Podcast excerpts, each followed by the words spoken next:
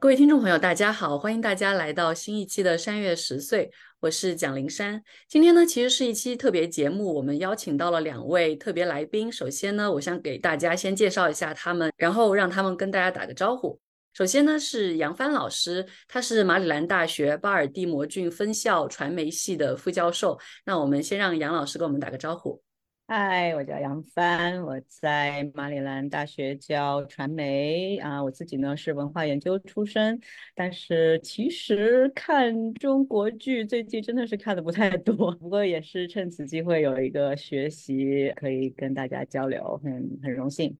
下一位来宾是黄俊亮老师，他是美国加州州立大学北岭分校现代与古典语言文学系的副教授。那让黄老师也给我们打个招呼。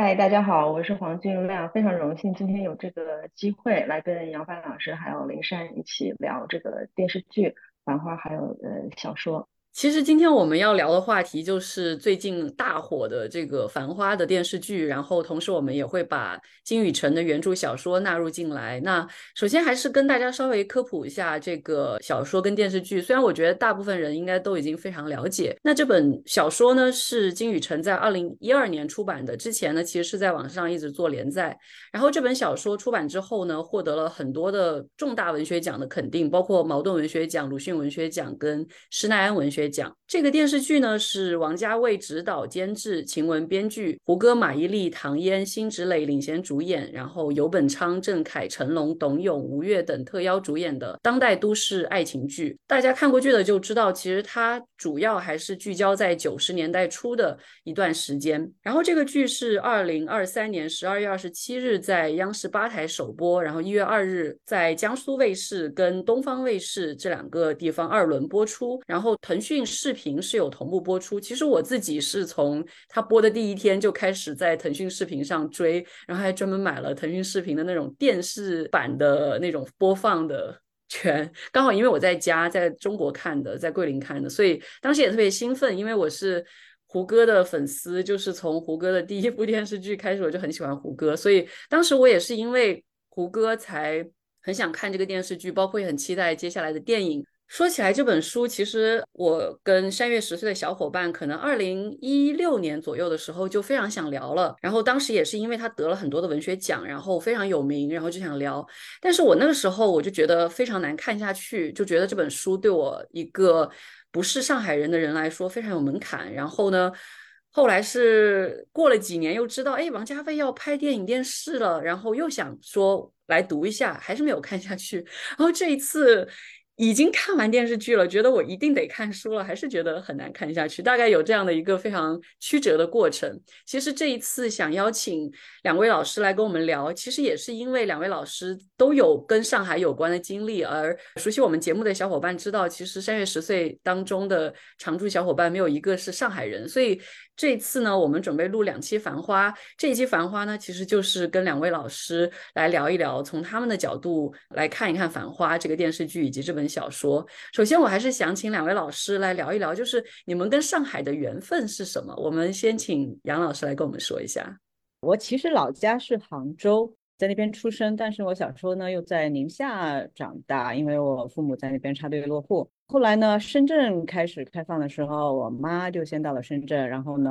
我爸也去了，然后我我外公外婆也去了，然后我其实到九十年代才回到这个江浙，然后回到上海去读大学本科，呃，那么四年在上海，其实很多程度上看这个剧也的确把我带回了 到那个年代，然后我知道黄老师可能也有一些类似的经历，去过很多地方，然后也在上海求学，也许他也可以先介绍一下。哦，我想说，杨老师这个轨迹真的也跟电视剧里面有一些关系。对，我觉得杨老师这个深圳的经验，我我是没有，我是其实也比较曲折，但是我跟上海的关系就是比较简单，是就是长大以后去上大学。我小的时候是出生在湖北黄石。然后到了小学，可能三四年级的时候，那个时候因为我哥哥他小学毕业了嘛，然后我们那个乡下地方没有一个中学，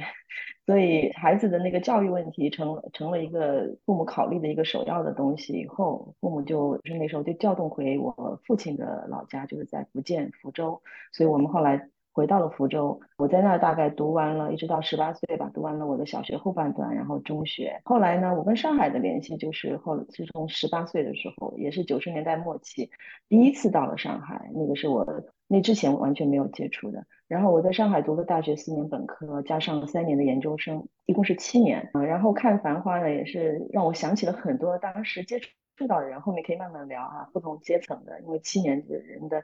其实大学期间是对人的影响是比较大的，对，所以我觉得跟这个剧还有跟这个小说也是蛮有缘的感觉。既然大家其实跟上海都有缘分，我们也可以慢慢的展开去聊。那我们就回到《繁花》这个小说跟电视剧，我想先问一下杨老师是怎么开始要看这个剧的？是不是跟自己与上海的缘分有关？还的确挺有缘的，因为我是刚好父母在这边，我有我要把我妈妈送回到国内，就是在十二月份，去年十二月份的时候，然后当时其实回去之前已经在社媒啊、微信上已经哇铺天盖地的，大家都已经在看，就好像刷屏啊什么的。然后我一般呢是这样看剧的话，经常都是好像如果很多人在看的时候，我往往都会有点麻木，像好像啊先先先等一等吧。但是呢，后来我就是先。把妈妈送到香港的时候，然后又去了深圳，回深圳去见了一些朋友。然后这个过过程中，我爸爸在香港跟我们会合，然后他就说。啊，我们进入深圳就可以看《繁花》啦，然后就一定要给我妈妈看，就是说一定要一定要看沪语版。后来呢，我就记得刚刚到进驻那个深圳酒店的时候，他们就已经在开看，然后我一边理东西一边就听了一些那个沪语，哎，当时觉得有点嘎的感觉，其实说实话。但是呢，那几天呢，其实我是沉浸在粤语的环境中，我又碰了很多以前的朋友，然后就啊，每天我一下觉得，哎，粤语一下回到了大大概。八九级水平吧，呃，结果呢，后来回到了呃，到了上海啊，就就直接又从深圳到杭州把他们送到以后，我就到上海，因为有个复旦的交流。后来我就一下子第一天到的时候，是一个以前的闺蜜一起吃饭，结果她订了一个，也是为我酒店考虑，去了一个正大广场浦东那边的那个点都德，那个广东话就点都德。我在深圳还看到这个店，我想，哎，我还蛮想去试一下。结果是在上海试了这个粤菜，然后就席间一下子觉得，哎呀，后悔了，应该刚才先把这个沪语版先看一下，就可以一下子沪语升回到 八九级，就可以跟大家用用用沪语讲话。一一桌子上，哇，大家就是感觉好像真是全民看繁花的这种感觉吧？啊，所以这时候呢，其实我作为文化研究者呢，我就马上就也感兴趣了，因为好像有一种事件的感觉吧，就像。像去年的 Barbenheimer 这样的一些 event cinema，这个的确像是一个 event television 或者 event streaming event 这样的感觉，所以我就挺感兴趣。呃，但是呢，因为当时也是在呃那边匆匆的旅行中，所以呢没有机会。结果呢回到美国刚好倒时差。然后呢，又我不知道大家有没有这种感觉，大家这种常年在外，然后回去一下，每次回来的这一段都有一种好像 withdrawal，就是这种好像因因为在国内的时候肯定是哇，就是沉浸式嘛，因为因为哇以前的好多朋友啊、老师啊，或者是啊亲戚啊，就整个一下子每天都是很密密麻麻麻麻的这种排的满的，然后一回来就会说啊，一下子又回到了美国乡下，然后就觉得很失落呀，然后刚好就看这个剧。啊哇，就一下子被卷进去的感觉。然后这可以想插一句，因为我在脸书上也看到过一些特别，呃，当时可能还大家在美国范围内，也许一些非 中国裔的人，也许不是很很了解这个剧，也可能看到一些边边角角的评论，就是说啊，什么讲一个富商和四个女人的关系，然后就这样去把它总结。呃，然后我回来开始看的时候呢，我就突然就。就觉得哦哇，难道就是这样把它概括的吗？啊，因为我在看剧的过程中，也可能是有时差的关系，也可能是当时的自己还在陷在这种啊回国归来以后的这种漩涡感情漩涡 之中，所以就特别容易被他吸进去吧。然后又是也说不上以前是王家卫的粉吧，但是呢又的确也比较喜欢他以前那些东西，所以呢也发现了有许多在就是他的 stylistically 有些。非常有趣的地方啊，就是从美学的方面，它这个剧的一些很值得讨论的东西啊，所以这些都是我一些比较直观的经历。我跟杨老师可能这个体验完全相反啊，我是先看的书，呃，因为也我觉得就是有一点相同的，就是跟自己的研究领域还有包括自己的性格、审美什么都有关系。因为我本来是一个文学研究者，所以我对文字就是会比较偏爱一点吧，所以我这个完全是带着偏见去看待这个传媒的事件。本来我也不太看国产的电视剧，因为我觉得他们都太长了，而且 没有时间嘛。但是这个《繁花》呢，我是一开始的时候，他小说刚出来的时候我就知道了，我就在好像在网上先看，然后后来有一年回国吧，我这个买的好像是第二十几版的，反正后来我就买了一个纸版的去收藏。因为我是很喜欢，虽然看不太懂，就有点不明觉厉的感觉。到今天为止，我也不敢说我完全看懂了。好像前阵子看那个毛尖老师，华东师大的毛尖老师。他评这个《繁花》，好像我才知道有一个沈鸿飞版的批注版的《繁花》现在出来了，就是把里面所有的像吃的东西啊，还有那个有一些就是本地的一些，比如说衣服啊什么的，我很想下次回去的时候再买一个批注版的再仔细看看。但是在看到批注版之前呢，我真的不觉得自己完全看懂了。当时就是反正先看了这个《繁花》，然后觉得。非常的新颖，又是我喜欢的题材。看的时候呢，耳朵边就响起了很多年没有听到过的上海话。我跟那个林珊也稍微分分享过，就是好像感觉耳边响起了我那个时候在上海学车的时候驾校的那个老师傅。他真的就是像《繁花》里面的人，他非常喜欢 g a s e l 就是很喜欢跟人家聊，就是吹。然后跟那个北京人的平还不一样，就是他那种上海人就是一直说一港五港伊拉港，就是他说我说 他说他讲，就是一直是这样。所以我看到《繁花》以后，马上就想起了这个，因为跟他学车学了三个月，我耳朵旁边就全部都就，我觉得那个已经在我的脑子里形成了有一块记忆，所以我觉得非常有意思。这个《繁花》它这个电视剧出来的时候，当然因为王家卫嘛，不是一般的导演，所以我也听说了这个事情。但我就是作为文学研究者，我天生偏好，就我觉得这个。小说是不太可能被很完美的改编成一个影视作品，所以我就有这个偏见，我就没去看。而且现在后来因为要做这个节目，我就去看了大概有一半吧。现在我对自己的审美的了解还是挺正确的，所以呃，所以这呃，我就回头又看了一遍《繁花》的这个小说，我觉得嗯还是蛮厉害的。特别是不知道你有没有看过，当时我买的另外一套。就是有有一本书叫《东岸记事》，这个是夏商写的，他讲的这个东岸就是浦东，上海浦东，所以这等于是讲浦东的小市民的生活。这两套书呢是差不多同时出版的，一个是二零一三年的一月，一个是二零一三年的三月。东岸纪事可能还稍微早一点，这个我就觉得完全是不一样的一个文，是非常普通的一个文学的一个 style。刚才杨老师说那个影视剧的 style，王王家卫的 style，我说的这个是就小说的 style。我觉得跟那个就是这样的作品来讲的话呢，金宇澄的《繁花》，我觉得它真的可以算得上是一，就是好像是一一幅《清明上河图》的那种感觉，看上去很纷杂，但是你每一个场景给它 zoom in 的话，就是给它聚焦的话，它又可以扩展出就很多的这种很鲜活的东西。所以我觉得他这个小说，我觉得还是蛮厉害的。所以今天我也不知道，我觉得在这儿可能我我可能会主要谈一些小说，嗯，那个电视剧的话呢，也可以参与一下啊。杨老师有什么？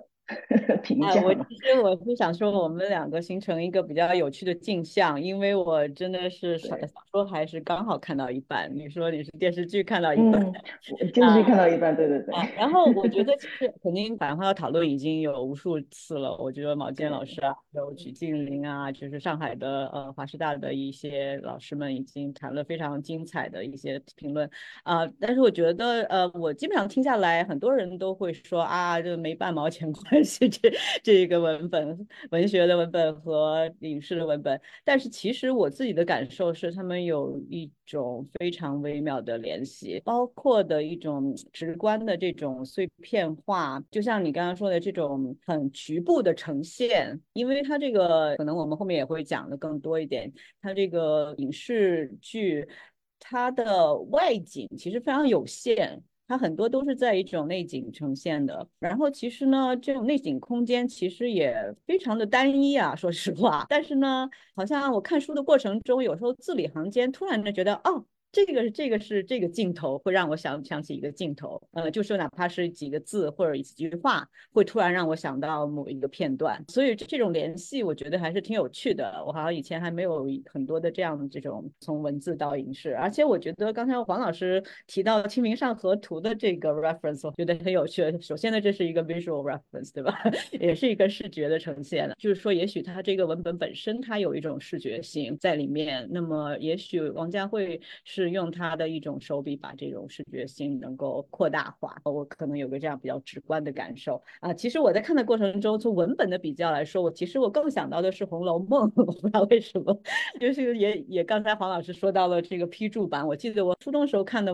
那个《红楼梦》刚好是一个批注版，就是嘛哇每个每个人物的什么影镜像啊、隐身啊，全全都是哇很细致的这样子呈现出来。所以也许以后我们等一会儿也会可以讨论，因为当时。我觉得《红楼梦》的电视剧也是一个事件。我觉得刚好可以补充一下两位老师刚刚提到很多事情，因为最开始我会想跟两位老师聊，最开始真的是因为看到 Facebook，就是杨老师有转一些关于《繁花》的感受，然后后来我看到好几位老师都在下面追着在问一些问题，我就想说，哎，原来真的已经这个《繁花》已经延展到。学术界的老师们也在看吗？然后就说那就干脆来聊一聊好了，然后就拉了杨帆老师进来，然后杨帆老师又把黄老师拉了过来，然后才有了促成了这一次聊天。我觉得确实这肯定是一个事件电视，就是你可以感受到，至少微博上面的热搜是多到不得了，尤其是播出期间，然后每天都在讨论。播出之后，因为这些主演上了非常多的各种各样的采访呀、电视节目，然后就不断的看到他们出现在大众视野里面，然后大家。一直在聊，然后这种全民聊的趋势，上海当然是特别特别的明显。当时有很多人说，就是各种呃黄河路啊什么的都挤爆了呀，或者是那些他们提到的吃食呀，或者是和平饭店啊什么的，都是各种各样的人去。那。不仅仅是上海，我觉得很多其他地方的人也在聊这个电视剧，因为确实拍的还是非常的精良。那更有意思的就是，连海外的大家都可能，尤其是我们这些搞文学文化的人，那那就更加觉得这个事情特别值得一聊。我觉得还有一个很有意思的点，就是大家纷纷提到一些跟《繁花》可能相近的文学作品，就是包括《红楼梦》也好，或者是像《清明上河图》这样的一个画作也好。我觉得我当时想到的肯定是张爱玲去翻译《海上花列传》，然后写的《海上花开，海上花落》。我觉得《繁花》的小说给我相似的感受。我小时候就非常讨厌读《红楼梦》，到今天也没有真正把《红楼梦》看下来，就是因为 它从一开始就是一个考试内容，就是我被逼着读这个，然后又觉得很难懂，然后就一直都不太喜欢。虽然我自己特别特别喜欢的作家白先勇。非常爱《红楼梦》，且在各种各样的场合推荐过，自己也写了书去读这个《红楼梦》。但是我仍然觉得《红楼梦》对我来说是非常艰深的，是非常难的。那我读其实《繁花》的时候也有很相似的感受，就是我进不去。我一直觉得我每读一句话，我需要重新读一遍。我好像看懂了每一个字，但是好像又没太懂。但是我觉得这一点在电视剧里面有一些消解，是因为。大家有表演，你能看到一个视觉的呈现，你能听到声音。虽然我还是不懂，除了你我他那几个字之外，其他的都听不懂。但是好像又会觉得稍微好接受一点。当然，可能也有一些滤镜，就是这些演员确实是演得很不错，然后里面会有这各种各样的互动，我觉得很好笑，或者是很鲜活，所以就。更容易看进去一些。刚刚其实杨老师有提到这些镜头的问题，我们可能在接下来的讨论当中也可以进一步去讨论。因为像我看到很多报道都会提说，王家卫很会拍女性的美。尤其拍女性走路，我是觉得辛芷蕾演的李李那个角色拍的很多走路的镜头确实非常非常美。因为我以前还蛮喜欢辛芷蕾的，看过她好几个电影电视，尤其是《绣春刀》什么的。她其实并不美，她是那种有一种侠气的感觉。当时当然王家卫说选她来演李李这个角色，也因为她的侠气，但是。我觉得以前你不会觉得她是一个美人，但是这一次确实是会有这种感觉。那我们也可以往下去聊王家卫的拍摄方式跟各种各样他自己的风格。我们接下来还是稍微提回来一点，提一个，就是刚刚已经不断提到的，就是这个沪语跟普通话的问题。因为我当时看的时候，我刚开始选的是普通话版本，因为我觉得看沪语就意味着我像是在看韩剧一样，我必须时时刻刻盯着 电视屏幕，所以我刚开始 是选普通话的。但是我看了前两集，我就觉得天呐，怎么所有的人都这么装？就是这些人讲话都太装了，明明是他们自己给自己配的普通话版本的音，然后包括他们讲的普通话，其实也带着上海味道。但是因为我可能零星的几次去上海的经历都不是特别好，尤其是第一次去上海是因为世博会，然后当时被。那个上海的出租车司机就是有特别不好的经历，大概就是被他各种说，就明明我们已经坐得很远了，他还是会觉得很嫌弃我们这些外地人。所以我当时觉得，我一个直观的感受就是觉得上海很排外。所以我听到带着上海味道的普通话的时候，就觉得这些人特别装。哎，后来因为我真的是太喜欢胡歌，我就说这个电视剧我必须要看下去，所以我就把它换成了沪语版，我就觉得一切都好了。但是很好玩的就是，因为我是跟我妈妈一起看的，我妈就觉得非常不喜欢听沪语版。她说：“我看个电视剧，我本来就是想休闲一下，我还得时时刻刻盯着那个电视，然后什么都听不懂。然后他又经常看着看着就睡着，然后一醒来就在讲股市，然后他就说我也听不懂他在讲什么，我也觉得特别好笑。”所以我也想问问两位老师，就是看剧的一个总体感受。然后，当然我听到大家两位都是看的沪语版，然后是一种什么样的感受？我们还是先请杨杨帆老师来聊一下。啊，我可以说，我一开始开看，一下子就说，哎。这个片头音乐怎么跟 Succession 这么像？然后我马上就发了一个呃朋友圈说，咋没有跟人跟我说这个就是 Succession 音乐山寨版呢？呃，就是这个什么继承之战哈，翻译成。然后我就马上有两个上海朋友，就一个说呃，因为很多人很多人没看过 Succession 吧。然后还有一个呢说，哈哈，好像说王家卫最后还买了个版权。后来最后呢，又有一位是做呃传媒研究的朋。朋友呢，后后来说是，其实 B 站上有很多人都已经 发现，还在那里说的。所以这几个不同的这种 anecdotal evidence，其实也是呃可以把它分成几层面来看吧。其实我一开始感受到这个片子就是这个样子的嘛？就是因为我以前写过山寨啊什么的。但是后来不断的看进去的时候，发现哎，它这个其实也是，也许是有意要去把它互文的一个东西。这个我们可能等一下。可能可以可以继续说，因为可能。大家看国产剧看的多的人，也许会想到跟其他剧的联系。那我作为一个 在现在在外面可能看美剧看的多过国产剧的人，我的第一个 reference 呃，首先首先是这个 Succession 啊，但是我可以讲一讲，就是总体的感受，肯定不可能不提到音乐吧？可能每一个人看了这个剧，可能都会马上就会说到它的音乐。它现在好像是大家会用 BGM 代表，对吧？那么九十。年代其实我自己作为一个从深圳那边，然后到了上海，我觉得好像是上海可能说实话，港台音乐的是有点滞后吧。但是我记得我在上海读书的时候，还的确好多人啊，呃，广东话不会说，但是会唱粤语歌，唱卡拉 OK 啊，粤语歌会唱的挺好的。我觉得当时这个时候还的确就是一个港台音乐在全国范围内开始非常受欢迎，然后真的是耳熟能详。然后现在现在。想到那个年代的时候，一般就是听到这个音乐。那么这个其他的一些讲者也都讲到过这一点，那我就可能不多说了。但是我自己有一个感觉，是因为我觉得这两次去上海跟大家聊，都有一种还是封城以后这个城市的感受，都是有一种可能比较不太乐观，或者是说当时封城的一种后遗的。心理的阴影吧，这个是我基本上碰到的所有在上海生活工作的朋友都会提到。那么我自己觉得，在这样的一个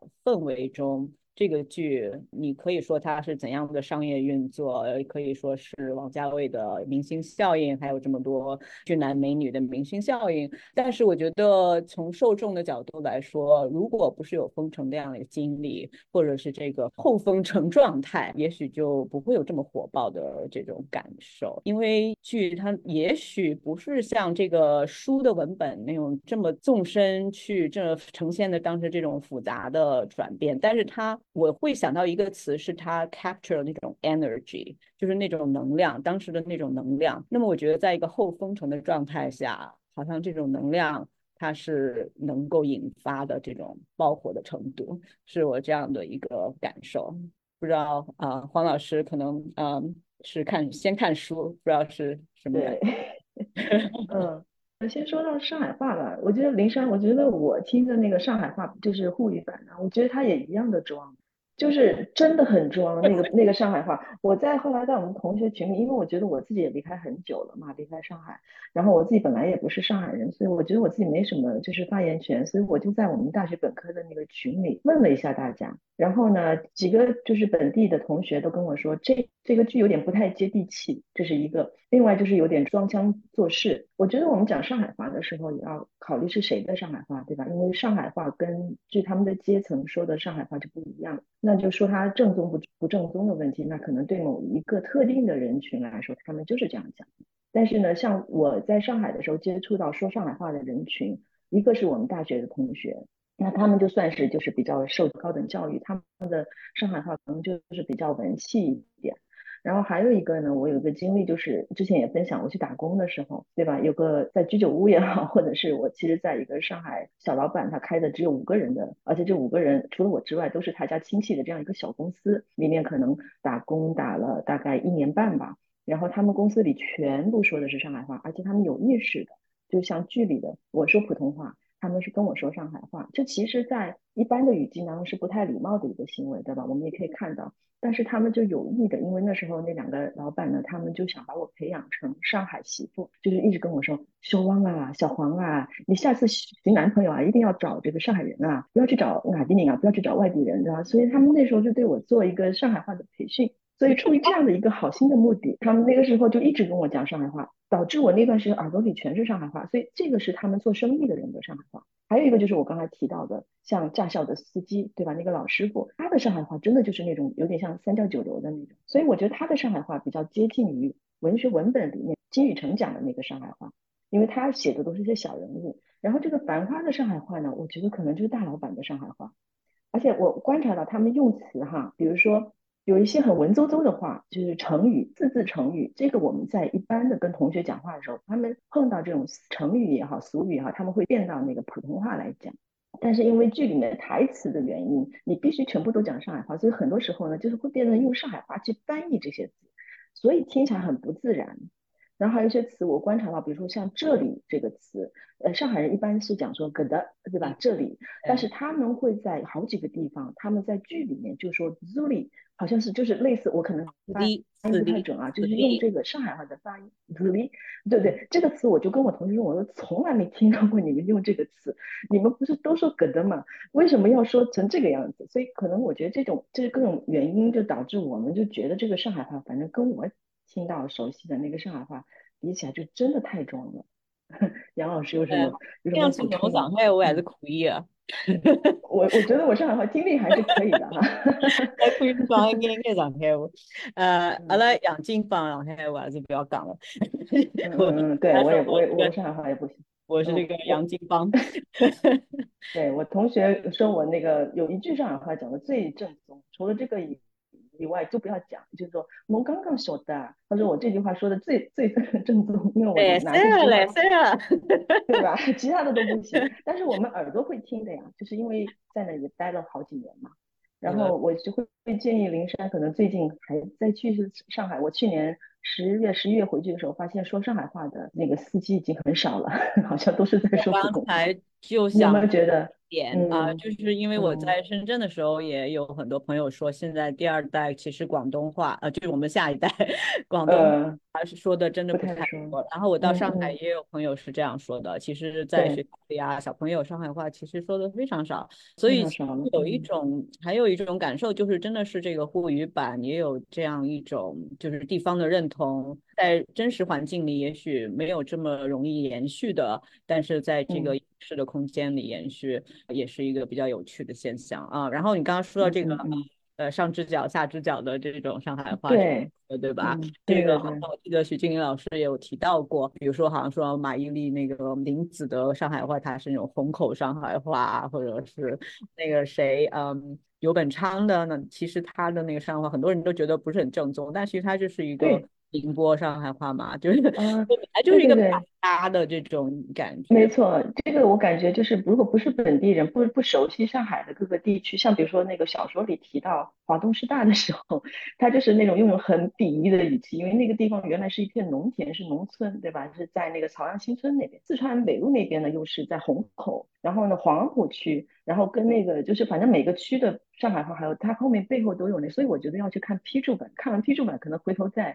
来看那个剧，可能就是对我们这些外地人来讲，可能就更好了解一点。然后刚才林嗯珊也说到这个，好像有一种经常有排外的感觉。其实呢，嗯我在深圳这次碰到的朋友，他们也会有这样的说法，就是好像如果你在上海就是说普通话呀什么的，他们就会觉得哦外哪里宁，呃，嗯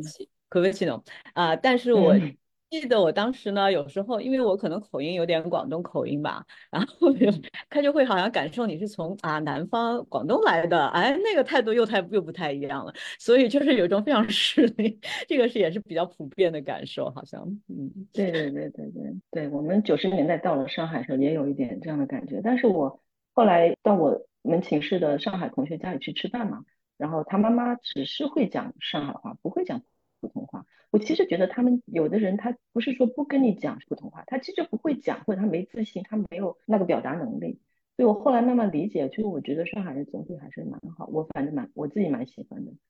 我觉得对，其实我 我可能想补充一点，因为我刚好也是这个十二月份稍微去上海了几天，然后但是大部分都是去同学那里，所以就是去学校，我会觉得跟我上次的感受就很不一样，因为去世博会毕竟是相对，我也不知道我去了哪里，世博会在哪我都忘了，就反正就可能市中心位置吧。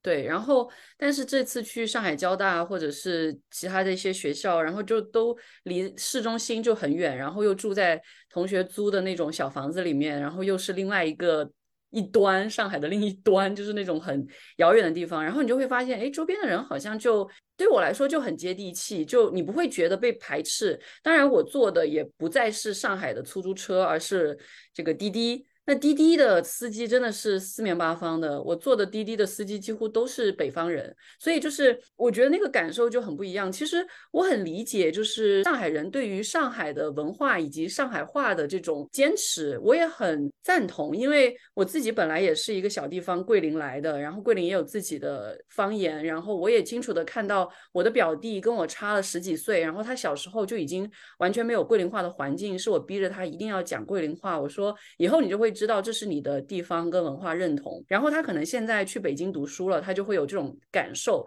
就是哦，我在另外一个外地的环境里面，其实可能家是桂林，我我要显出自己的这种地方的文化，所以我其实是很能理解的。包括金宇澄在接受十三幺采访的时候，也一直在讲，就是他对于这种上海话不断消失的惋惜，然后觉得自己写这样的一本小说，也是为了去记录一些当年的上海。就像我跟白先勇聊天的时候，我跟他聊过桂林话，我就会发现他讲的桂林话已经跟我的也不一样了。我很多词我其实是已经不知道了，就是我很多都是用桂林话的语调去讲普通话的词汇，然后很多的他以前他那个时代可能三十年代的桂林用的那些词汇，我们现在都已经几乎消失了，可能要很老一辈才说，包括可能我的。祖辈就是爷爷奶奶、外公外婆那一辈的老人家，他们也只会讲他那个村、那个乡里面的方言，也不是桂林话，另外一种方言。然后他也讲不出普通话，就我其实都很能理解。我只是觉得，可能从一个外地人的视角去看上海的时候，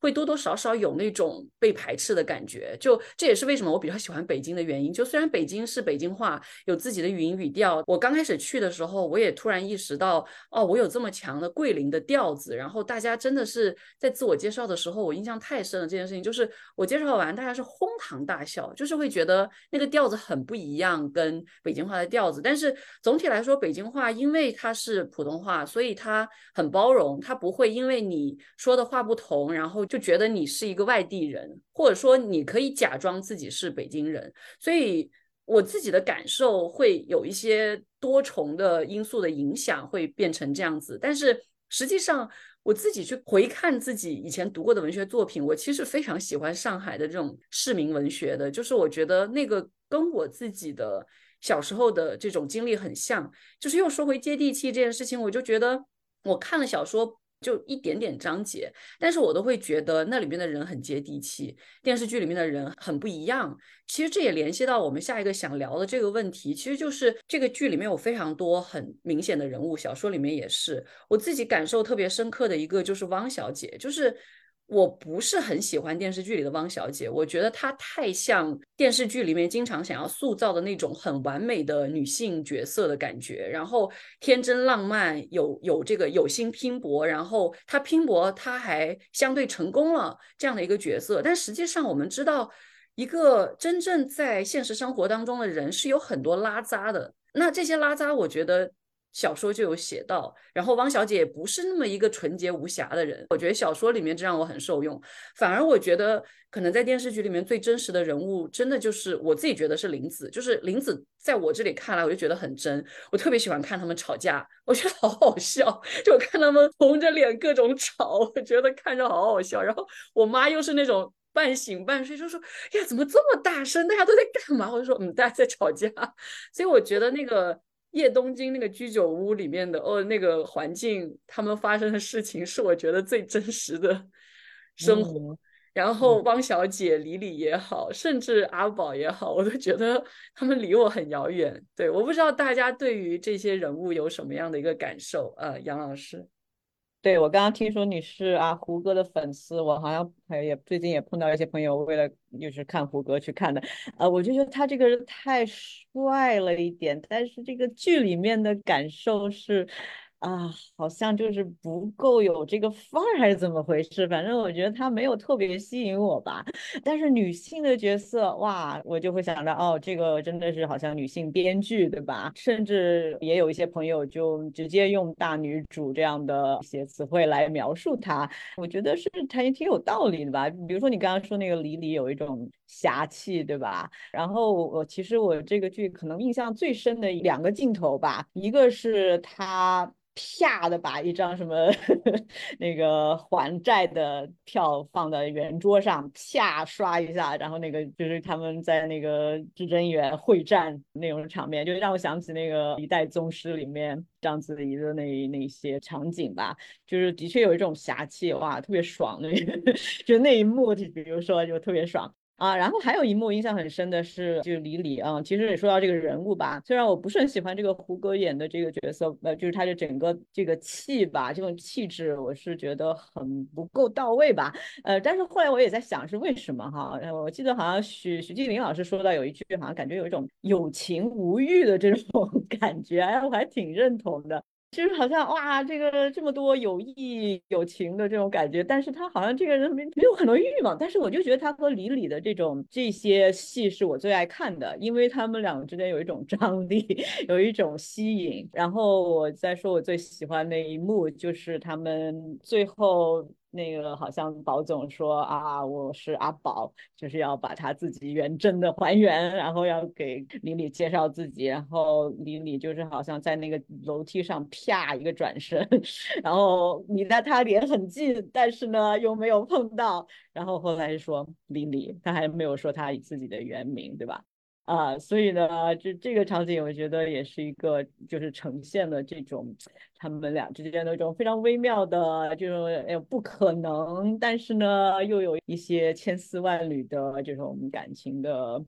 机密，所以我觉得蛮蛮有蛮有张力，蛮有趣的。嗯，我不知道黄老师看来感觉怎么样？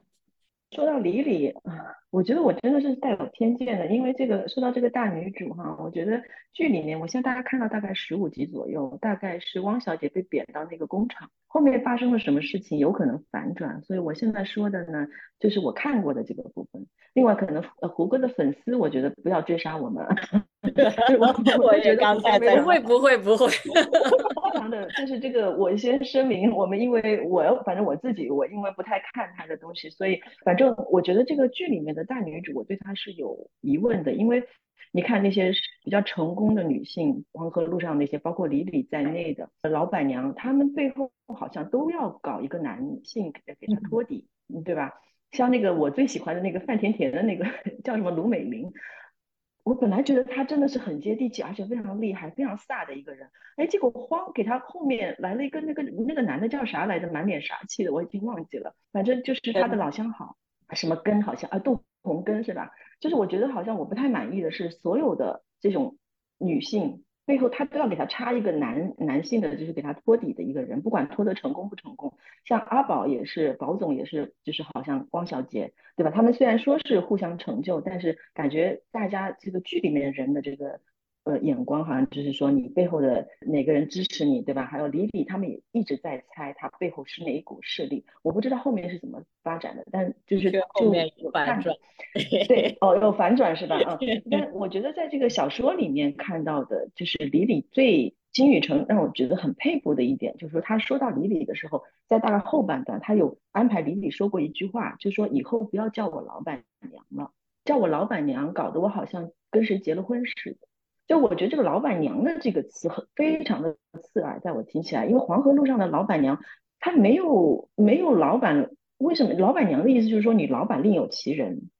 你是老板娘，是老板的太太，但问题是这些人出现的时候，他们就是作为自己，我不知道那些其他的那些 business 后面是谁。但是就是李李在这个书里面说的这句话，我就觉得非常的金宇成这个 层次就拔高了，就是你不要叫我老板娘，我是老板，我没有和谁结婚。对，所以我觉得像这种精髓，好像我现在看到的剧里面好像还没有看到，可能呢留到了最后。但是前半段，反正我觉得说她是大女主吧，我觉得好像也不是那么一回事，这是我主观的一个感受。嗯嗯，的确是要到后半段。这个大女主的这种 subjectivity 好像才会呈现。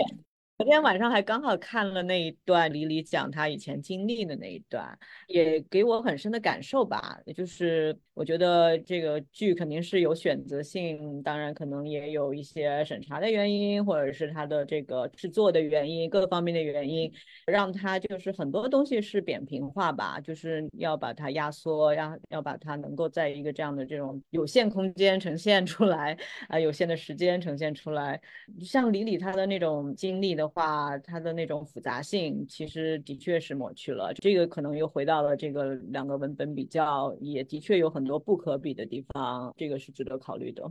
还有一个我想起来那个上海话不这这正宗不正宗那种讨论。我有一个上海的朋友，现在也是在美国，他好像给我发过一个视频，说有一位人，他就是拍了一组这种啊，就是细分 有哪一些词语他是说的不不对啊，或者是比如说什么雅颂也说说说起啊呃。夏天、冬天，其实好像上海话不会说我踢冻体，肯定是热踢、冷踢，就是冷天、热天，呃，是会更普遍。反正就是类似这样，他把每一个这种词都会拿出来分析一下，这个也是可能垂直接 之间继续去看的一些现象。我其实想补充一下，刚刚黄老师讲的这个点，我觉得电视剧还是有比较好的，在后半段把每一个女性人物的这个所谓的人物弧线还是有塑造出来。我还是讲马伊琍这个演的这个林子，我觉得是比较明显的。我不知道书里面她到底是一个什么样子的角色，但是在电视剧里面，其实就是你马上要看的十六集，是我觉得一个。我自己看电视剧的一个心情转折点，就是十六集讲的是林子跟阿宝的初遇在日本，然后当时是阿宝他做生意，等于说要去求人，然后等了很久，然后这个时候遇到林子，然后跟他之间有一种这种有点惺惺相惜的意思。然后之后当然阿宝回去做成了这笔生意，然后又给林子买了一张单程的从东京飞回上海的机票，这样的一个故事，然后才有了他们后面的这种缘分。阿宝跟林子之间也一直是这种吵架的关系，林子肯定对他有一些情愫，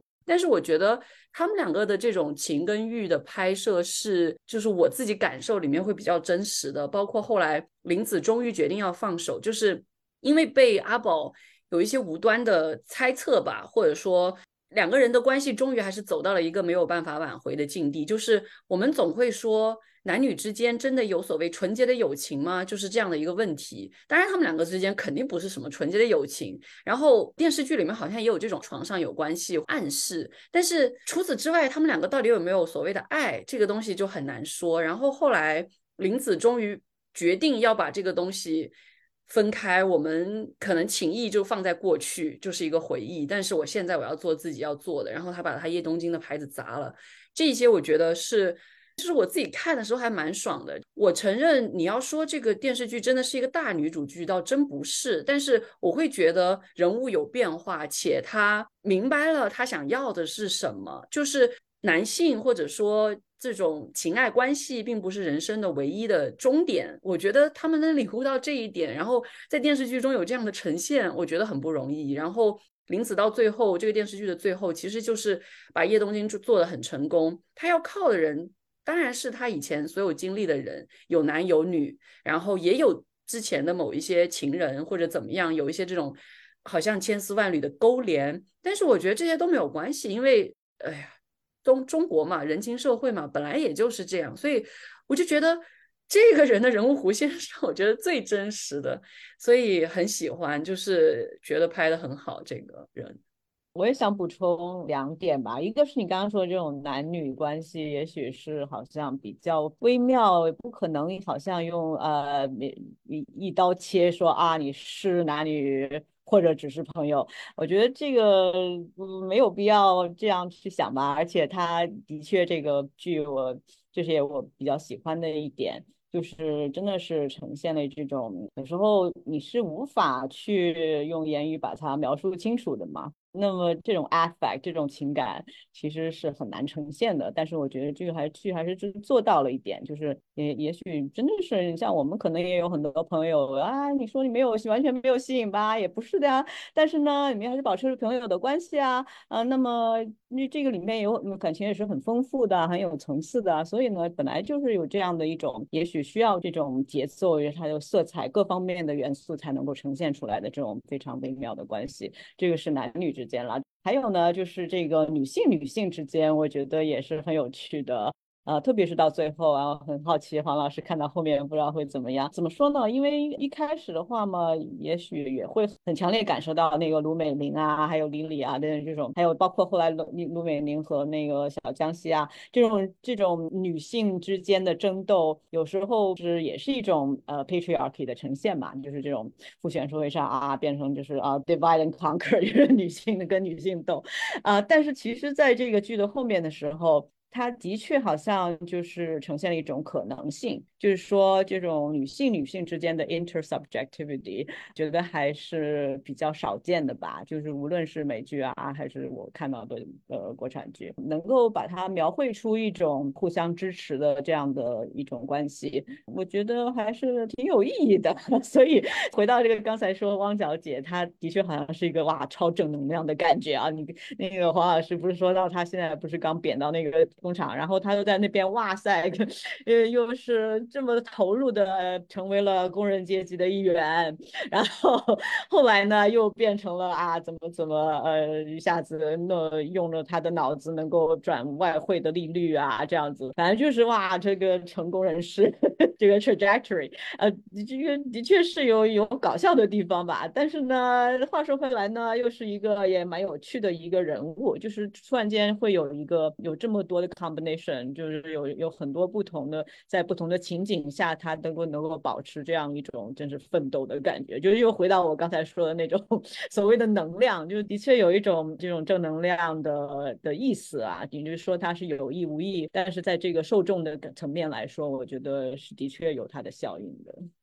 哦，我觉得听了两位老师的推荐以后，可能会在今天之后会继续把这个后半部分看完。本来我我觉得已经开始有点疲了，就是一直听他们吵架吵架，然后吵完以后你又觉得啊，就是有点 没有什么耐心看下去。但是感觉听了两位老师的介绍以后，可能后半段还是会有一个发生一个质的转变哈。呃，特别是女性和女性之间的这种互动，除了敌意之外的一些互动，我觉得这个可能是小说当中比较欠缺的部分。就是金宇澄可能对这一方面的想象可能不太够，至少我没有读到太多的关于就是在小说当中关于不同的女性之间，她们之间有什么那种可能性，就是会有一种想象力在里面。对这一点，我觉得是一个很好的点。然后那个林子，我我其实看到了那个他在东京的那一点点，可能在那停住了还是怎么样？我觉得他也就说可以看得出来，呃，编剧其实对这个人物的完整性他还是有顾及到的。比如说之前我好像有说说到林子身上没有一点的东京的痕迹，因为我自己在东京也住过一年嘛。然后我在上海的时候，在那个居居酒屋打工的时候呢，其实说起来也是，其实绝对不是色情场所啊，但是我也不是在里面端盘子的那种。就他那个时候是一个上海老板，他是有留日的经历，回来以后开了一个居酒屋，然后当时我也忘了是一个什么机缘巧合吧，他可能寻找一些大学生到里面，我们是穿的像那种围裙一样的衣服，有点像制服。然后呢，下班以后那些住上海的会社员，就是公司的职员，他们到那个居酒屋去吃饭的时候，它是比较安静的那种地方，老板就会叫我们去，可能有需要的就是坐在旁边陪他们聊天。这件事情我当时是非常的不理解，就是为什么有人吃饭喜欢跟人聊天。但是对于我来说，不是我一个人，我和我的另外两个同学，我们三个人一起去的。然后呢，对我来说，因为是锻炼口语的一个很好的机会嘛。所以我就觉得非常高兴，还有钱拿，对吧？那时候我好像是大三还是什么时候，反正也不需要我做别的事情，就坐那聊天嘛。然后，所以菜名我没记得多少，但是呢，当时跟那个我们那个时候的领班就是一个原来在日本做妈妈桑的。一位上海女性，我就觉得当时刚刚开始看的时候，我觉得林子这个人身上没有任何的，就是日本文化那种比较，就是特别是你是他们所谓的接客业嘛，就是你不是那种接客啊，就是说有点像 customer service 那种，对吧？就是你每天要面对客人，对对，你会有一种分寸感，尤其是在日本的这种社会里嘛，你你多少会带一点，特别是他说他待了三年，不可能一点痕迹都没有。但是我看到那个十五还十六集的时候，我突然间想通了，我觉得因为他在那儿有带过一句。说他在日本的时候，本来别人就跟他说你不适合做这个，因为你身上没有那种又像向向人鞠躬的那种气质，你适合做老老板娘。所以我觉得这个人物还是他能够圆起来的那种。所以我觉得就是说，也相信像是呃郎郎威老师说的，后面我觉得还有更精彩的地方，所以可能会吸引我会把它看完吧。但是 现在目前看来，就是说。的确，林子这个人，嗯，我觉得就是汪小姐，就是我觉得可能前半段这么说起来的话呢，就是可能这个剧在大女主或者不是大女主方面，可能还有一个作用，就是它可能突破了一些关于女性的一些就是刻板印象，比如说女性她比较容易感情用事。到现在为止，半部剧我看到的是这个 stereotype 这个刻板印象，因为像汪小姐也好，林子也好，他们经常会提高声音去跟人家吵。是挺情绪化的，可能在后半段他会转变成一个，比如说像你们刚才说到的，他会把他的这个工作和感情分开。我就如果能做到这一点的话，可能在这一方面就是在本身他就有一个对刻板印象的一个挑战，这是一点。然后另外我可能很快的补充一下，就是说我们在说这个小说和这个电视剧的改编的时候呢，是忠实原著还是不忠实原著，这是其实是一个很两极的，在中间还有很多的中间地带，对吧？我注意到，就是在电视剧的时候，他会把人物啊合并起来变成一个人物。比如说像贝蒂和那个叫啥售票小叫雪什么来着，他们把这两个就是宝总的那个就以前的女朋友，他把这两个人物给合二为一了。就是那个在香港的半岛酒店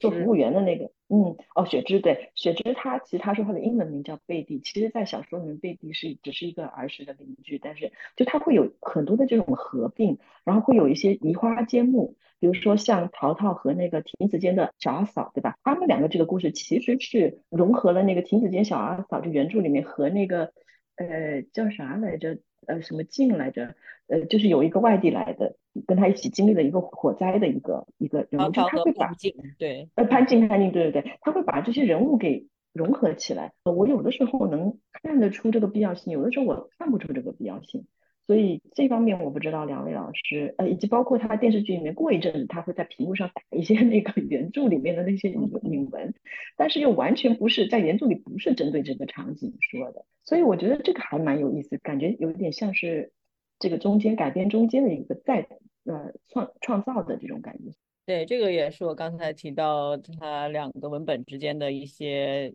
一联系，其实是不是很显在的？有的时候，就像你说这种重新拼贴的，那这个其实王家卫他本身的风格也是一种很后现代 拼贴的这种风格吧。呃，包括他这个 intertext。就是在屏幕之间会有一个打出来原文本的一些东西，但是呢又不是在这个时间段出现的。我自己的感受，我经常都很不喜欢这种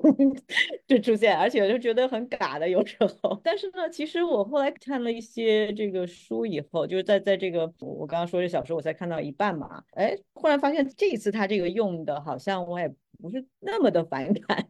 因为比如说，然后这个李李的他一下子这样倒出来，其实可能也是联系到看书的过程中，我我刚才是想问问黄老师一个问题的。记得在上海的一个朋友已经跟我讲说啊，书其实里面有一个很重要的词就是不想，就是不想。呃，那么我现在看了一半，的的确有一个这种感受，就是这个后来。潘经理在剧里最后还说说过一句啊，我想最多，就是不想是最大的。我还想问一下黄老师对这个不想的一些解说，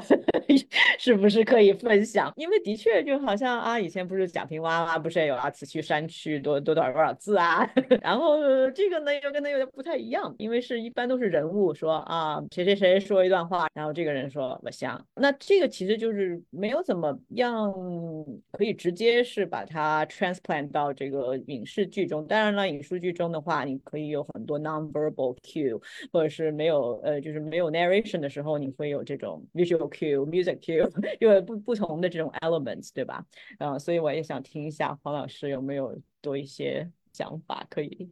跟我们说一说。这个不想，我相信杨老师也是在上海的时候经常听到。他就不说话，他就不说什么。然后我当时看这个小说的时候，我记得好像是毛尖老师还是谁有一篇文章里面有总结说，全文就是整本整本小说有一千多个不想还是什么，用了好多好多次这个词。我当时立刻想到，就是他这个书的一开始在扉页上有一句话，就是上帝不想，像一切全由我定，然后一个省略号。所以我觉得他这个不想的精髓就是说，不说，然后全部就由。观众也好，或者是读者也好，自己去解释，对他不会不会把话全部都说满吧？这个其实让我觉得是比较真实的。就是上海人在聊天的时候，经常就是在叙述一刚，他他说你说我说的时候，就是在一堆的说之后，就是后面会有一个，就是其实有个节奏感，就是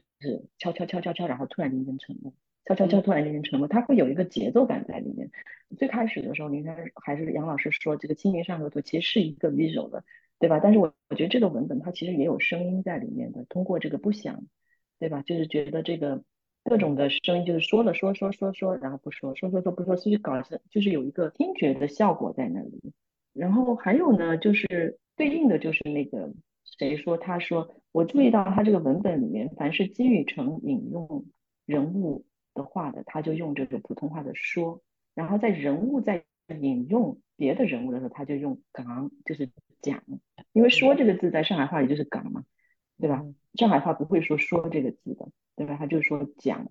嗯，然后我觉得会有一个从说到讲到不想的一个层次在里面，嗯，这样子就把人就是作者的声音、人物的声音、人物听到的东西就给它分开来了。嗯嗯嗯，所以会有这样的一个听觉的效果，这个是我我觉得的。然后我当时想到的这个，因为在这个文本里面，我觉得这个东西可能放到电视剧作品当中就没那么明显了，因为电视剧作品它直接就是一个听觉的一个东西，对吧？它就是有台词，没有台词的时候就沉默，然后给一个啪给一个近镜头，哎，你就觉得哦，这个人可能他当时这个人物没做什么反应，可能是有什么深意在，他就没这么明显。所以我觉得这可能不想是一个小说里。的这个一个特色，然后当时我想到的是刘震云的一个文本，就是叫一句顶半句。那个文本其实也是关于说说说什么，然后说话的一个艺术。他的一个中心给我的感觉是从一句话，人是怎么样可以说差掉，说成最后不同的一件事，反正都是关于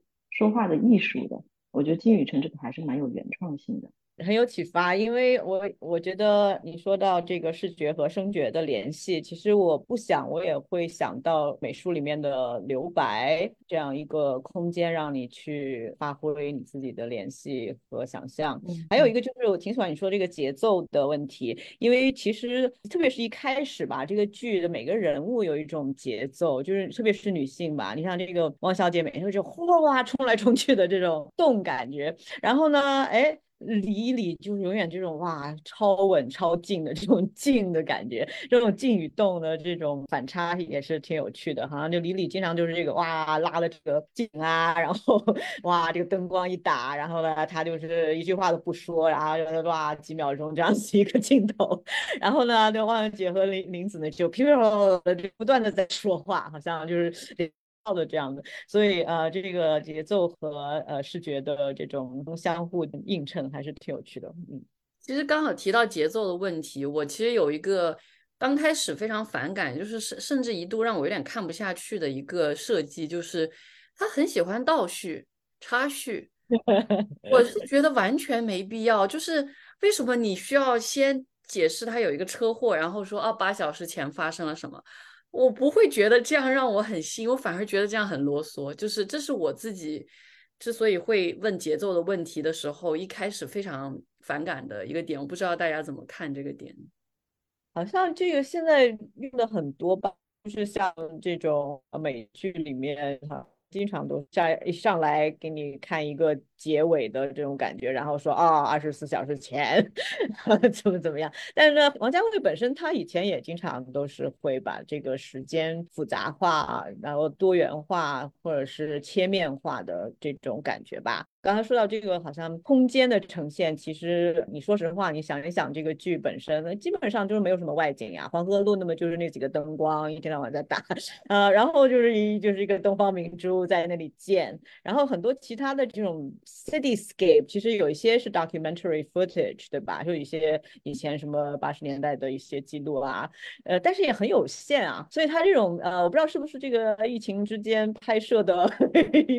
局限，还是它一个就是真正的。是自己的一个比较有意识的去局限，呃，但是呢，就是它的结果就是好像我觉得是在这种空间的这种压缩上下面，然后时间是丰富化了，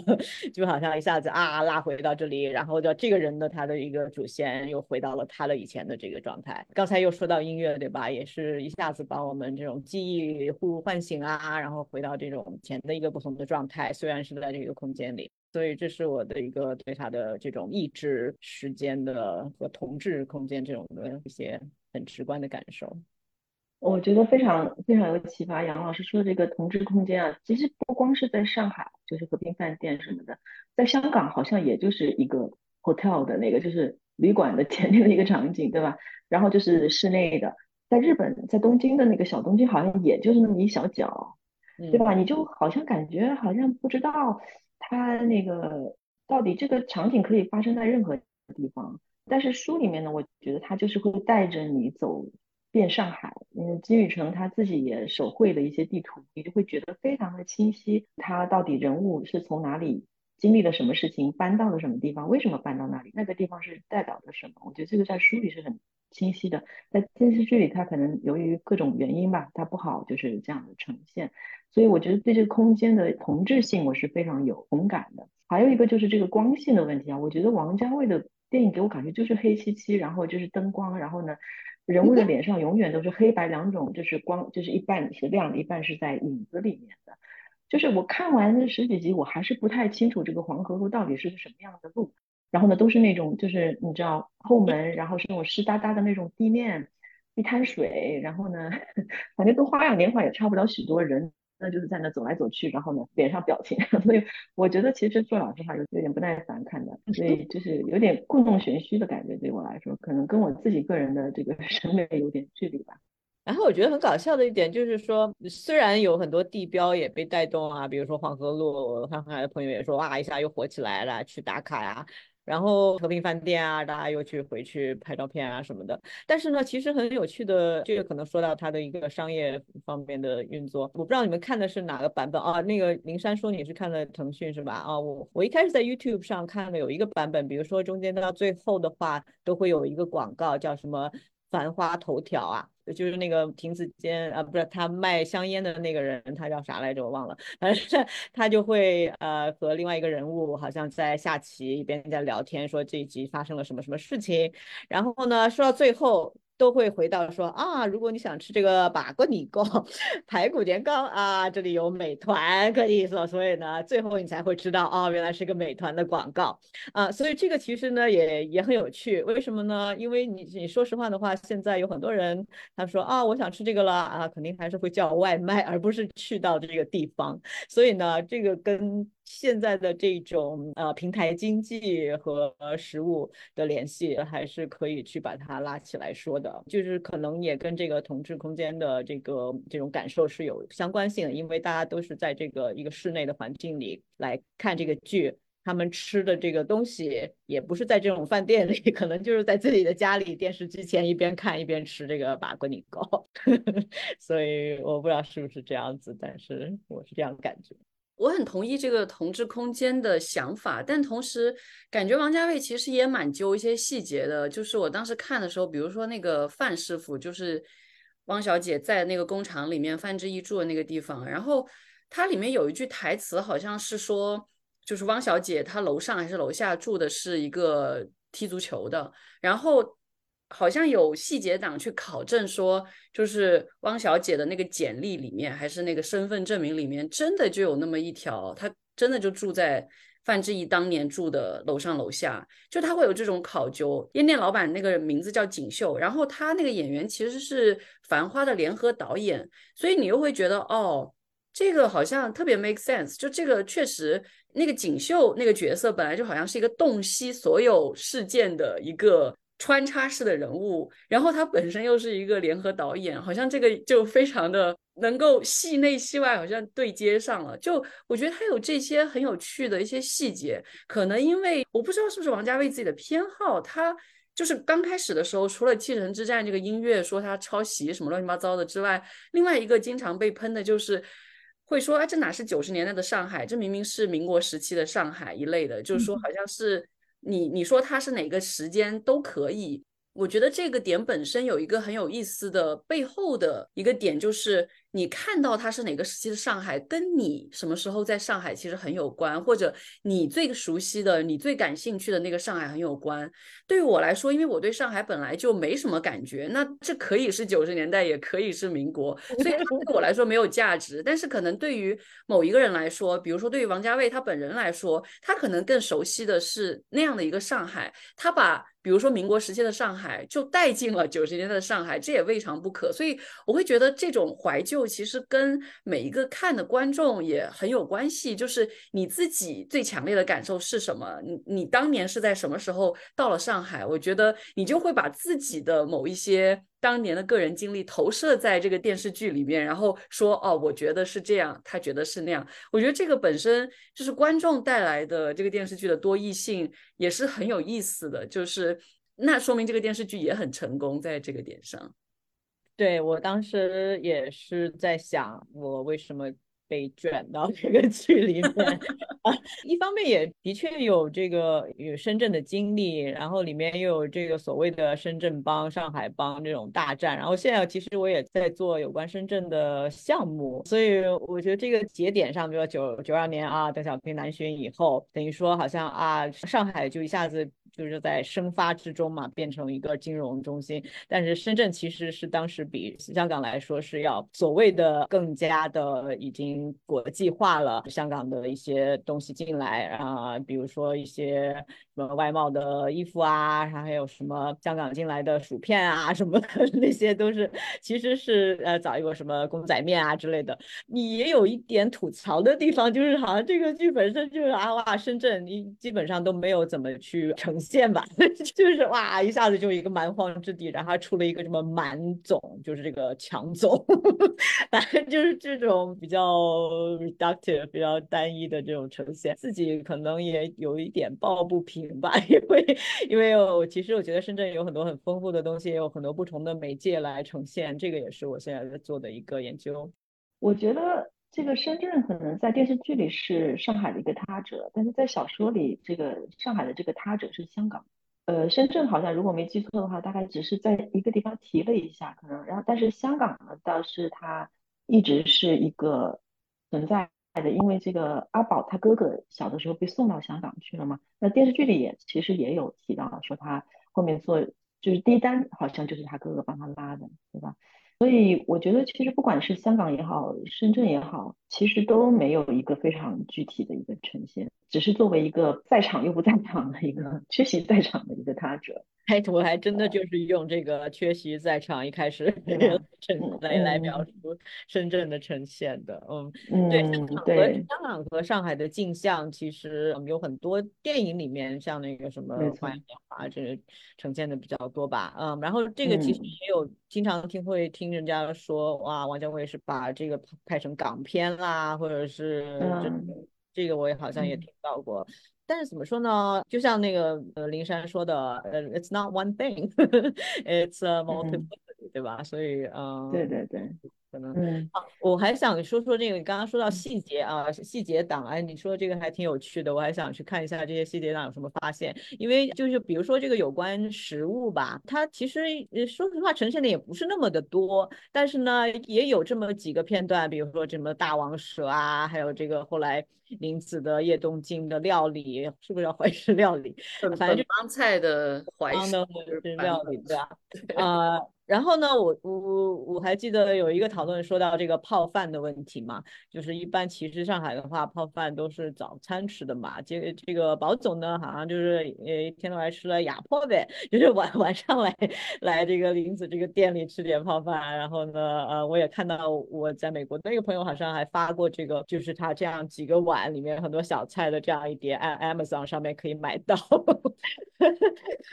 马上就可以带动的这样子，就是这。这种这种需求，我还觉得挺有趣的。我不知道大家对这个饮食上面有没有什么要分享的？我觉得我能分享的不多，因为我真的很讨厌吃江浙菜，就是我受不了。甜口酸甜口的菜，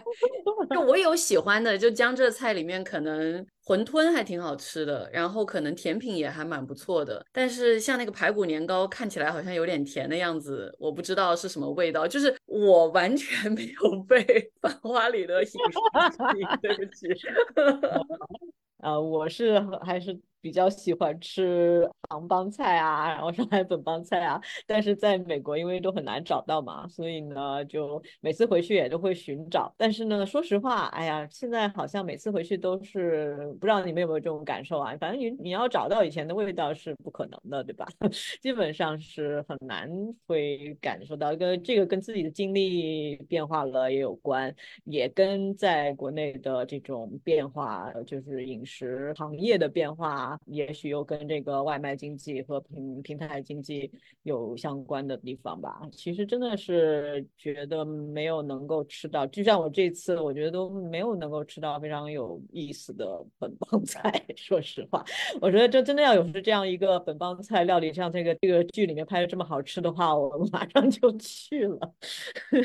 因为我刚好这一次回去去了北京跟上海，因为我也在北京待了七年，我其实对北京的菜一直没有什么特别多的眷恋。但我当年会觉得，像北京或者像上海这样的大城市，特别好的点就是你在一个城市里面可以吃到四面八方的菜，也可以吃到全世界的菜，这是在。桂林那样的小地方，尤其是当年你很难想象的，因为我们当时的口味肯定是相对单一，然后它只能容纳可能周边的一些菜品，比如说广东的，比如说湖南的、云南的这样的一些地方的菜品，但是。我这次回去也有很强烈的感受，就是可能真的是受这种平台经济跟这种网红的这种概念的影响，你很难通过大众点评或者通过甚至小红书，你都很难找到在大城市找到一个特别好吃的地方。因为我始终觉得，所谓真正特别好吃的地方是需要人传人的，它需要口口相传，它是一个大家既知道又不知道的地方。我以前在北京有这样的一些地方，但现在都拆的差不多了，因为我也在北京读了七年的书。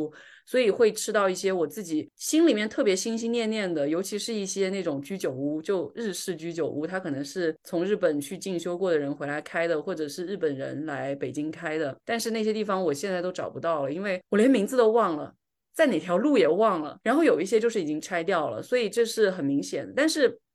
反过来说，因为桂林小，所以我在桂林从来不用大众点评，因为我知道用大众点评找出来的地方一定不好吃。特别明显的就是你去那种特别大的商场里面的这些所谓的有点连锁性质的这种饭馆，吃出来东西就是非常同质化，一点那个特色都没有。但是我一旦问我的各种各样的亲戚朋友去吃一些相对当地的，尤其是连名字都没有的，我印象特别深。就是其实市中心蛮繁华的地方，旁边的一条小街，然后是一个居民区，然后是那种居民区的一二楼，它等于说居民区的一二楼其实是朝外面的，然后他就把它。辟成了一个餐馆，但实际上整个格局都还是居民楼的那种什么特别小户型的两房一厅或者一房一厅的格局，没有名字。然后你吃饭得要预约，然后他就帮你做，然后到时候你去。哇，我当时觉得我吃到了世界上最好吃的粑粑，就是那种我们那边经常做的，就是白糍粑这种，然后它煎的特别脆香。然后我还问他怎么做，他给我发了三大条语音过来，我觉得哇，太复杂了。所以就是，我觉得这种东西就是需要，这这也是我小姨带我去的，就我完全不知道。她说哦，是她的这个同事带她去的，什么什么的，就是真的是口口相传。你知道就是知道，不知道你永远不知道。所以刚好我上海的一个朋友来。我去了上海找他，他又来上海找我，我就带他去吃了这家馆子。所以我就觉得是这种才是所谓的正宗。如果要要讲这个东西的话，然后这种东西是很难在现在的这个经济形势或者说这种资本运转的逻辑下去诞生的。说到吃，现在觉得有点肚子饿。我觉得有一个最那个直观的一个区别，我看剧的时候，虽然里面好像就是搞得非常，都是一直在说，因为做饭店的嘛，一直在说包厢啊，谁谁谁来了要吃，但我觉得里面的人好像经常都是恶狠狠的丢下一句话，那么好的东西也不吃，反正没拍给我们看，然后就走了，经常都是这样。所以我看完剧以后，其实没有觉得对里面的食物的实质上是什么东西有非常深的印象。像那个蛇，可能它它会，比如说干炒牛河啊，它会给你看一下。然后呢，呃，大多数都是在我的印象中，就是那种一个菜名留下来，然后就觉得非常厉害。但是引起自己的食欲嘛，也没有到那个地步，因为感觉里面的重点是商战嘛，就是勾心斗角，哪个帮和哪个帮抢包间什么的，反正看的有一点没有食欲。然后那个《繁花》的书里面。真的是我这两天因为要聊这个，所以我又复习了一遍。我一边看，我一边就想去吃零食，因为看着肚子好饿。他就是写的那些东西，就是非常的具体。然后就是比如说烧两只小菜，对吧？有一个一个雪菜炒毛豆，或者这些其实都是我们以前吃过的东西。然后就口水横流的那种感觉，因为可能跟每个人经历也不一样。我当时在上海那个七年，因为专业的原因嘛，我们基本上都是涉外的，就经常跟。日本的朋友也好，或者是打工的时候做翻译啊什么，我以前做过翻译，做过导游，然后也认识一些日本来的老板，还有上海的老板，所以我跟着他们其实吃了不少好东西。我上过，比如说像那个是叫金茂大厦嘛，就是比东方明珠还要高的那个很很高很高的楼的顶层餐厅，吃过法餐，然后我还去过，比如说是福州路，好像好像是叫王王宝和还叫什么一个卖螃蟹的一个很大的一个酒楼。那个是 有一个我认识的日本人，他要做一期就 N N H K 的一期的关于上海螃蟹大闸蟹的那个特别节目。结果这个人呢，他自己过敏，他吃不了螃蟹，于是呢，他就把我带去，说你帮我吃掉这只螃蟹，然后告诉我是什么情况。于是我就吃到了我这辈子最好吃的一只螃蟹，因为那个饭店也想宣传自己嘛，所以给了一只非常非常棒的螃螃蟹。所以像这种的。还有比如说小饭店，像刚才呃林珊说的，他们其实都是通过口口相传，然后比如说像做生意的人，他们知道什么样的客户带去什么样档次的，你一定不能是去那种有虚名的，对吧？一定要好吃的，呃，然后各种各样的，反正就是吃了很多好东西，呃，虽然就是 都不是我自己的那，就是可能跟还有大学食堂也很好吃啊，那些都是很接地气的那种上海的帮菜，所以我觉得在这方面吃的方面来说呢。我还是偏向于小说引起的这个记忆。然后说到就是前面说的那个，回到灵山说到他是民国时期的上海呢，还是九十年代的上海？我觉得在食物这一点上，至少因为我也不知道民国时候的食物是什么样，至少呢，在小说里面的这种比较接地气的这些小菜，我觉得我在九十年代后半期在上海的时候，在我们食堂也好，或者是跟着。客户有的时候他们会去吃那个本帮菜嘛，在食物这方面会引起我的共鸣。我觉得这个是九十年代的上海。然后和平饭店的话，我跟和平饭店的联系只是他一楼的那个时候有一个爵士乐团，我跟着那个客户可能去听过好几次的那个爵士乐团，那也是我的爵士乐的启蒙。然后他可能在整个就是他在楼上包了一个就是办公室嘛，这一点我可能因为离我生活实在太远了。但是总体来说，在实这一方面，我觉得他这个小说还是挺九十年代。然后他这个电视剧可能杨老师能够多发表一点，因为我电视剧也没看完，所以这方面不是特别的，嗯，有有这个发言权。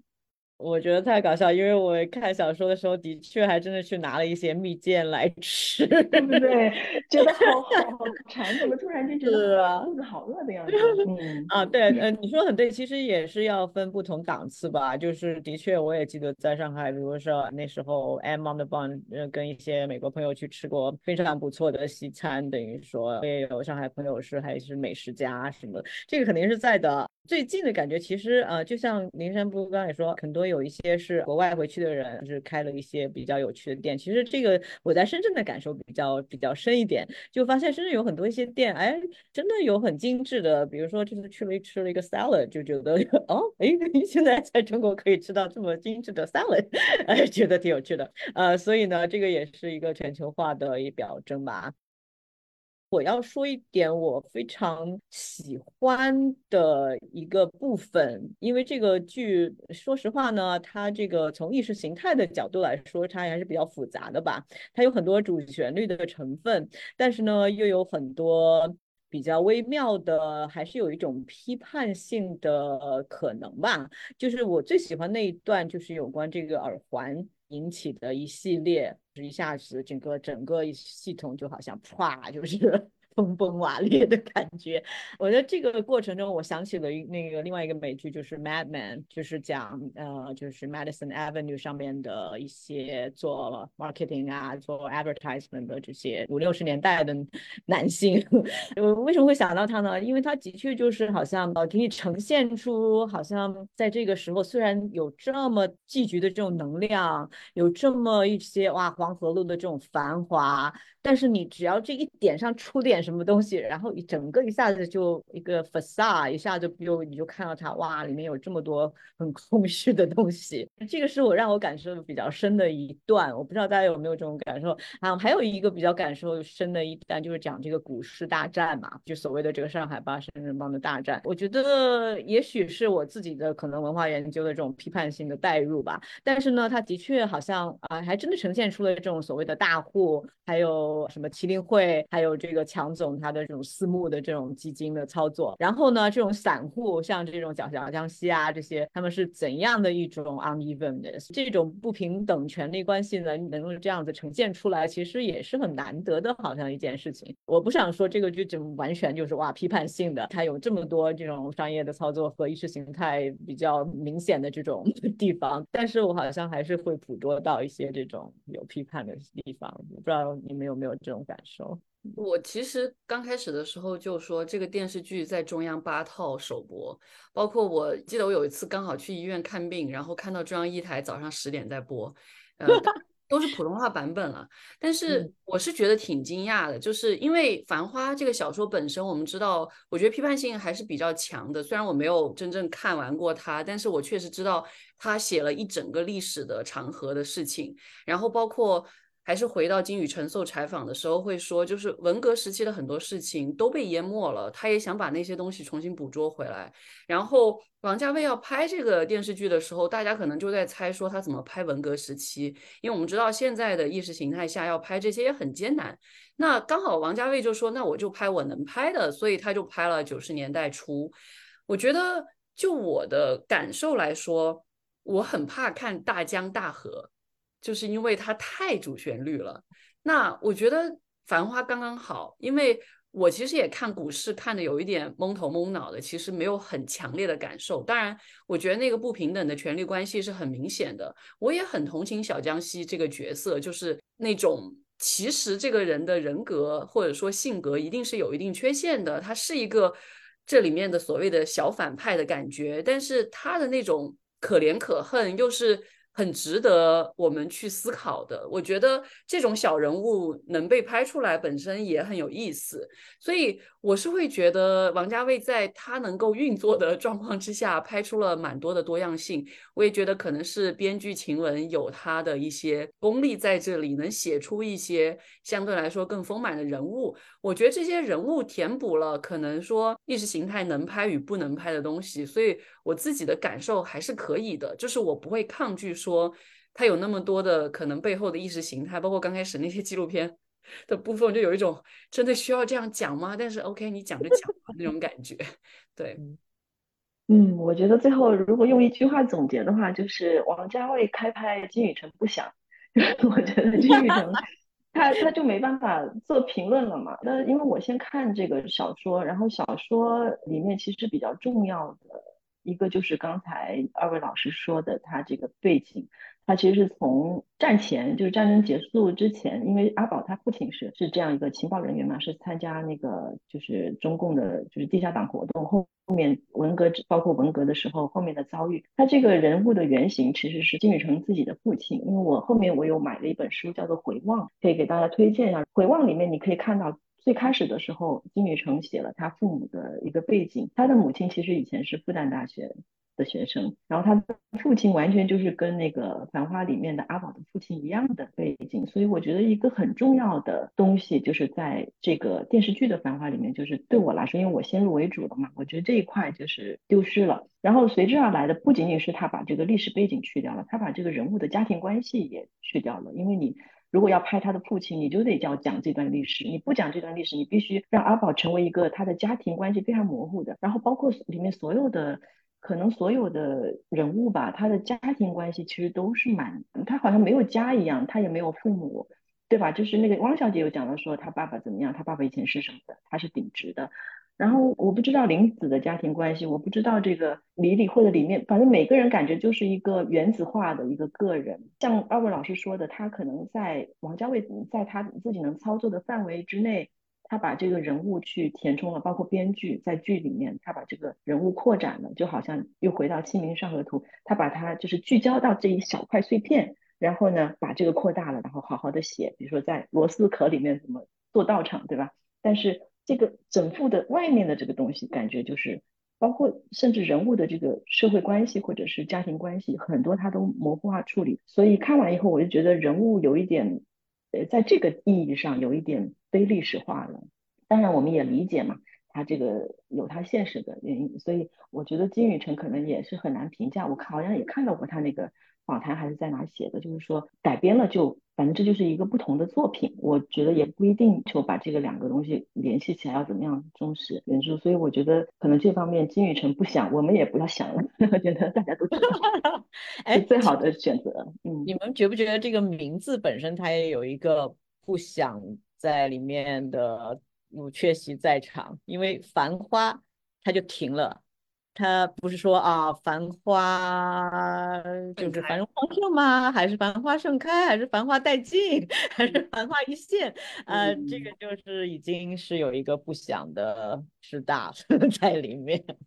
好像。我我是一个非常喜欢读小说的人，我每我可能每天都在读各种各样的小说。有人说现在文学已死，或者是大家因为全民都娱乐嘛，就比较喜欢这种视觉的东西。但我觉得真正的要批派性的力量，可能小说或者文字里面可能还是有很大的这个空间。所以我其实很少看国产片，因为我觉得就是他其实在带着镣铐跳舞这种感觉，所以也不能说是这些导演或演员不给力，就反正是这么个情况。所以还是推荐 去看多看一些小说，挽救一下文学。鼓励呃，我的确是要想把它看完的，因为有很多一些 moments，就是它突然间会，比如说有一有一些很诗意的呈现，哎，突然间呢又一些非常感情细腻的呈现。我觉得这种感受的多元化是我还是非常钦佩，然后也很想继续去感受的。就最后说一句，这个呃剧里面其实怎么说呢？我很大原因被卷进去，也是因为见到很多以前的朋友，现在可能也。有很久才能见一面，或者是很久都不会再见。其实这个剧里面很让人感动，就就高潮部分的时候，都是一种呃人与人分离啊、分别的这种呃，因为好像这种，比如说这首首歌再回首啊，这样的这种出来的这种场景，就会让让人都会感受到这种繁花一现 这样的一种非常感伤的意味，所以也是对对对，嗯。再回首那首歌听了我真的一震啊，因为我九十年代末期也是坐的那个绿皮火车去上海上学的时候，我在路上就是听的再回首，嗯，所以对我来说非常对当时那个那个冲击是非常大的。就我妈听到那首歌的时候也是很感慨，就说：“哎，这个电视剧里面放的都是我 我们那个年代的歌。”但我自己听 到那首歌的时候，我也觉得很感慨，就是尤其那两句。再回首，恍然如梦；再回首，我心依旧。我就觉得我好像也在经历那样的一个时刻的感觉，我不知道为什么。所以就是它里面的有有些怀旧，其实有打到我的心上的感觉。我觉得我们可能就大概聊到这里，然后。其实总结起来，我觉得还是蛮推荐大家去看这个剧的。我反正看的还蛮开心的，我是一集不落，每天两集的追完了，这样子在家里面跟我妈一起。虽然她看的不多，然后我自己是觉得很开心的一个观影的过程，算是二零二四年开局的蛮好的一个剧。就像去年年初的《三体》一样，就是我觉得《三体》小说写的很烂，但是 应该会被所有的人喷。但是我觉得电视剧当时看特别爽。所以我觉得这一个《繁花》就是有一种呃很相似的感觉，就是开年有一个很不错的国产剧，就是中国的电视剧、电影还是有很多不错的，但是就是这样的不错，能不能延展到更多的现在的资本环境里面，真的很难，因为好像。我发现现在不管怎么样谈中国的电影电视，一定是资本跟意识形态的角力。虽然好像听起来有点老生常谈，但是实际上确实也是如此。其实还是能做到一些更好的。我也希望能够有更多这样的电视剧在我们的身边不断诞生。这样子，我想说，如果最后一句话推荐《繁花》的电视剧跟《繁花》的小说，两位老师会怎么想？可能杨帆老师先。推荐啊，其实我很想再寻找一个英文版，因为因为我和很多美国的一些朋友聊起来，他们都非常感兴趣。有些人，比如说他们九十年代也到过上海啊，到过中国，就非常想知道啊，如果是在王家卫的手下会变成什么样子呈现出来，他们蛮感兴趣。所以大家如果你说有细节党，不知道有没有字幕党，已经做了一些英文的，可以给大家推荐。如果我没有记错的话，好像是要。就是输出到国外的，但是具体什么时候我不是特别确定。对，好吧，期待。嗯嗯，黄老师，小说有没有英文版啊？小说小说好像没有，没听说吧？我觉得这个英文版翻出来，谁不知道谁要看？因为翻成英文版它很难，嗯，实现 一个方言，就是这种听觉效果、视觉效果，就是还有它的这个文体。呃的这个特色很难传。对，我我觉得可能跟日文翻译的，但是应该还没有。就这种应该非常难。对，对我觉得也是很期待吧，看看就是翻译家们有什么样的创作。我觉得这个小说是有无限可能性。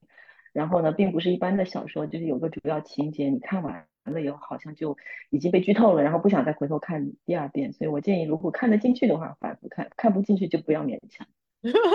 哎，这个比较，其实这个文本不同，它的媒介不同，它的全球范围内的流通的可能性也是很不同嘛。像韩剧的话，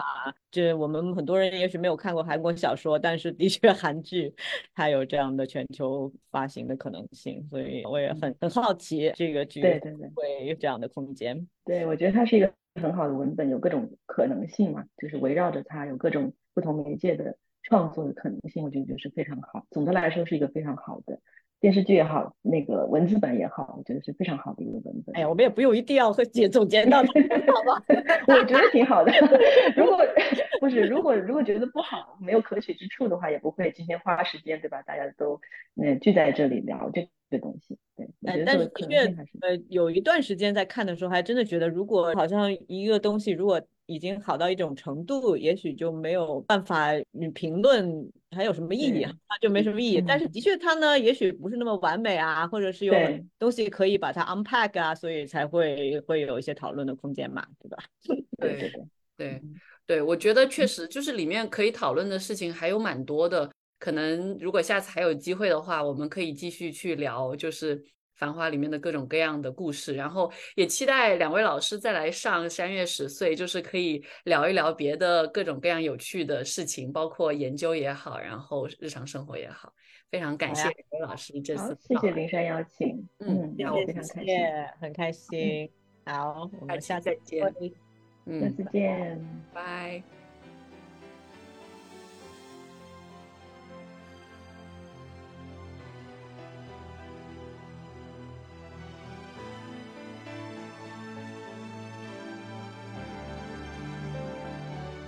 再回首背影已远走再回首泪眼